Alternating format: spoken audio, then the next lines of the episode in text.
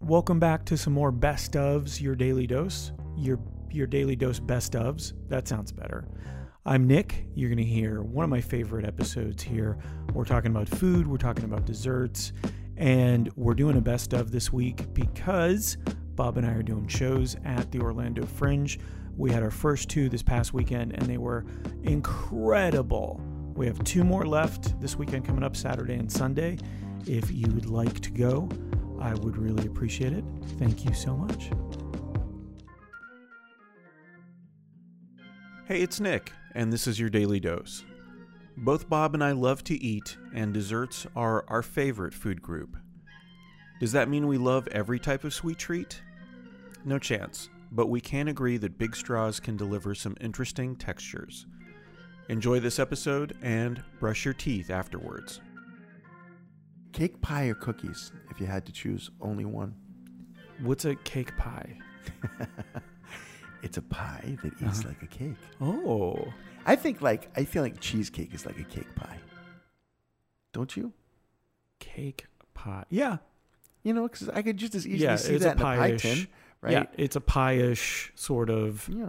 3.14 uh, multiplied by cake is pie. Yeah. Yeah, I could see that. Is cake is cake a mathematical formula too? I believe so. cookies? Yeah. So Cookies cake, are. cookies, and pie are all like math things. I don't know that I could choose. Well, I know what it equals. I would do. I would go cake just because I love frosting. Yeah. Yeah. Oh, I would think so because you like those frosted cookies, which I'm not a big fan of. Yeah. So cake first, cookie second, pie third. Wow. Okay. Yeah. if I had to rank them. I think I would probably go cookies, pie, cake. Oh, you're Yeah, opposite. make- actually, just to we be are- opposite of me. Yeah, pretty much. No, not just to be. I think that's legitimately the way my choice rolls. Okay. Yeah, I like the handhelds. I like to be able to travel with my sweets. That's That's an important part is that I can eat them on the go. portability. Yeah. That's, I mean, have you ever tried to travel and eat a cake while you're in the car? Yes. Yeah. I should have guessed. Did not have to think about that. Pie, I think, would be the hardest of all things to eat in the car. That would be tough. Probably. Yeah, And- a la mode, especially. I saw a person eating with the fork in their car. I don't, you know, I don't get that. Steering with their knees. No, well, they were they we had one hand on the car. I think they had the food on their lap, but it's that that takes a lot of coordination. I'm afraid of getting the food on me. Like I can eat bread in the car. I can eat stuff that gets crummy because I can get out. And in fact, I want the crumbs on me so they don't get in the car. Yeah, yeah. So So, I you can can carry get out out, and shake it. just I did the Shake side it off. Yeah. I thought that was something I only did. Oh, it's on me. So now I'm going to move very gently towards the outside of the car and then do the little dog shake Yeah. to get it off me. A little Yeah. brush off with the Yep. hands. So I like that sort of thing in the car. I don't like a lot of condiments on my food in the car No, because it's that'll drip- almost drippy though. guarantees it's going to get on me. Yeah, that's Yeah. it. But but to see someone using utensils, that's the thing. It's like it's just okay. Here's the point: we're just too distracted. I know you worry about getting food in your lap. I worry about getting killed.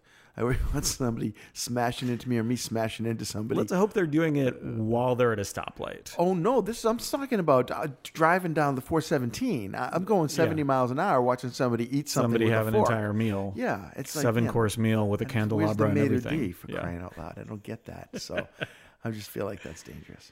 yeah, that's a good point. We So, forget, you know. We forget. I mean, maybe a pie and a cup with a really thick, like boba straw, and you can kind Oh of stab it and then suck up dude, a perfect cross section of pie. we've talked about this before. The, bo- soba I- straw I feel sandwiches. like the boba straw solves a lot of boba issues in the world. the boba straw, it can impale anything. I think you could do laparoscopic surgery with a boba I think straw. that's what that's where it came I from. just think that's hilarious. That's I- what they I- started with. I don't. I'll tell you what. The boba straws. I like the concept because they allow a, a wide flow, but I don't like boba because that's like sucking bug bellies. I think you have a very vivid imagination.